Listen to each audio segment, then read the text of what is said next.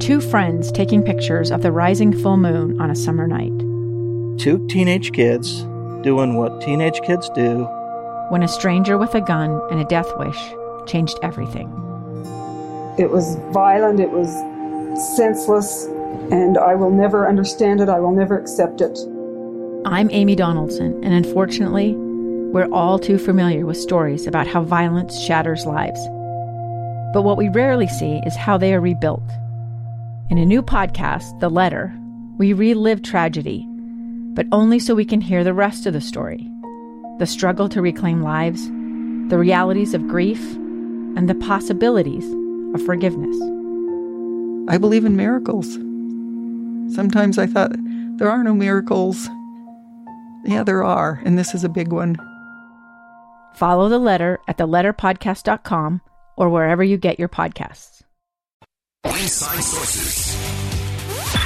Next is now.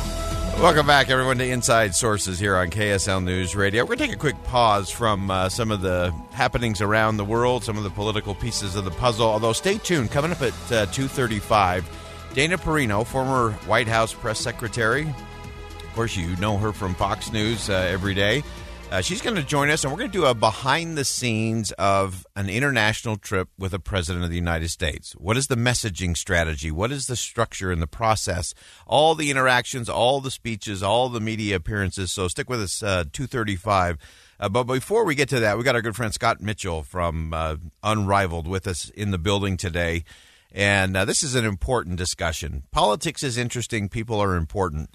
And uh, Scott wrote just a beautiful tribute uh, to his former coach, uh, someone who made an impact on our community and on uh, many lives, Jim Fassel, who uh, passed away over the weekend. And uh, Scott, first, thanks for joining us. Oh, always happy to be here. Thanks, Boyd. so tell us a little bit about your connection and relation. When I when I read your piece, uh, I, I had forgotten so many of those pieces of the yeah. puzzle. Like you were like going to the U. I was dyed in the blue.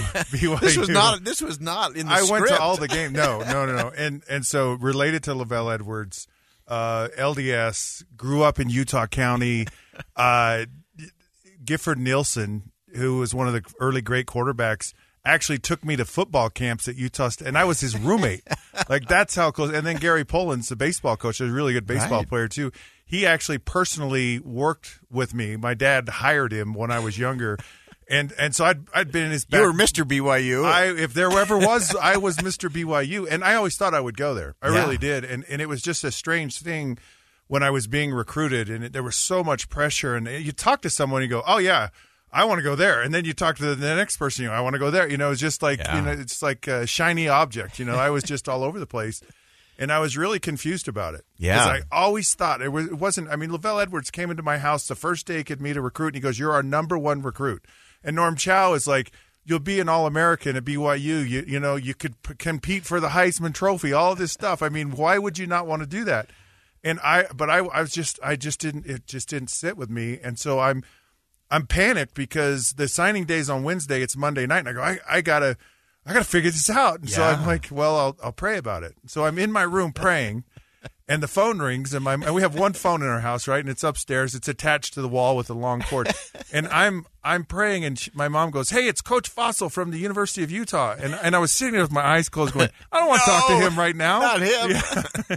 I want to get an answer." And so I took the phone call. I wasn't. Even, I did not listen to a word he said, but then I I, I had this moment, uh, and it, it's it's one of the most powerful moments of my life, really. Yeah. And and I I just I had this overwhelming sense of peace and calm and I knew that my prayer and I knew that this is where I needed to go to school and it wasn't where I wanted to go, but I knew it was where I needed to go. And as I've thought back on my life, I mean, it was no question the best decision for me yeah. personally. I found what I really believe and what I really know, and I and it was solidified when I went to school. Yeah. And it had nothing to do with football, nothing right. to do with sports, anything like that and and and I knew that God knew that, you know, and so so it was He knew what was best for me, and and to to to leave Utah County and BYU in its heyday as a quarterback, I, it was a pretty powerful moment. Oh yeah, to, to actually do that, and and I loved Coach Edwards, and and I really would have loved to play for you know, and sure. I, I've never had animosity towards BYU other than they're my opponent, you know, and it's like, and I wanted to beat them. And Coach Fassel was there, you know, he called in that moment. And uh, and he wa- he'd never back down because Yeah. people just said Scott Mitchell is not He's going, not going to he's the not U." going to the U and he, and in the very last moment here was Coach Fassel and he was on the phone Still doing the work. and he was and that just really really stuck with me and Yeah. and he did that his whole life Yeah, let's talk about some of those uh, things. I mean, there's so many hinge points I think came out of your partnership with Coach Fassel. It really was kind of a hinge point for Utah football. Uh, again, even if you're just looking at the Utah BYU rivalry, uh, that that turned uh, in one of those games that you were a part of. But what were some of the other lessons that you learned uh, from Coach Fassel? it's surprising a, a lot of this may sound weird but but like technique like he would take me aside my freshman year and work with me personally and i got all kinds of you know players tease me. They called me the golden child and you know and and, uh, and like i Teacher's pet, yeah. all that stuff. And and so much of that stuck with me. And it, and it was a, it was this thing where he he taught me how to be comfortable and relaxed in the pocket. And he would do these drills and they worked and they still work today. And it's something that I picked up on and and I, I treasure because sometimes life is chaotic. It's hectic. And to to be able to be calm in that situation whether it's in a football game and you've got a bunch of guys trying to to basically take your head off. take yeah which is weird but but it seemed normal right? And and but then but then in real life you know things come at you and you're not you're not ready for them you don't expect them so often we panic. We overreact. Like the jazz they're in they're in the semifinals Yeah. and early on that game you could see that they were like they were panicked they were excited and it's normal so so learning how to manage your your emotions was a, was one of those really key things that he taught me Uh, I love that. Uh, calm in the pocket. That uh, sounds like a chapter out of a book we need to. I call it right. calm in the chaos Calm in the chaos. but all right, we'll yeah, take that. We'll take good. that. That's good. Uh, we got just about a, a minute to go here, uh, Scott. And I, I wanted to get one other take just uh, as you watched uh, Coach Fassel. Uh, obviously, being in New York, uh, brutal market to be in uh, as a coach. But there was one I forget which of the New York uh, publications it was said that you know he he took and and got the team to that that next level uh, and did it with a smile uh, and with a with a lot of class, despite all the scrutiny and all the things that come with being head football coach for the Giants.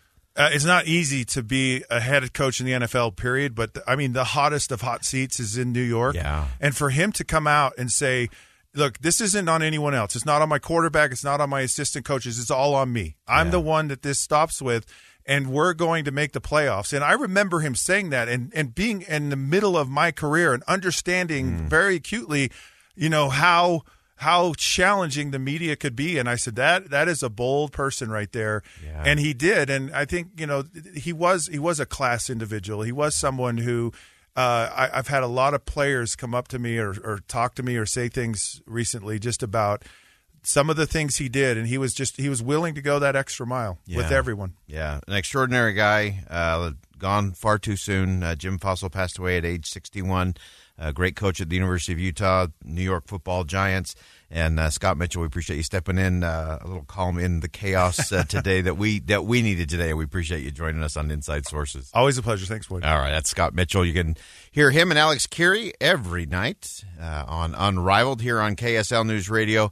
Uh, and it's not just about the sports. If you ever want a good laugh, some quick wit, and some real levels of thinking, uh, tune into Unrivaled. It is great radio uh, every evening here on KSL News Radio. All right, we're going to go ahead. We're going to step aside for bottom of the hour news. Stay with us. Dana Perino is going to join us next. We're going to go behind the scenes on a presidential tour overseas. What's the strategy? How do you lay it out? Really fascinating conversation coming up next, right here on KSL News Radio. A stranger with a gun came upon two teens taking pictures under a rising full moon. But violence is only the beginning of this story. Sometimes I thought, there are no miracles. Yeah, there are. And this is a big one.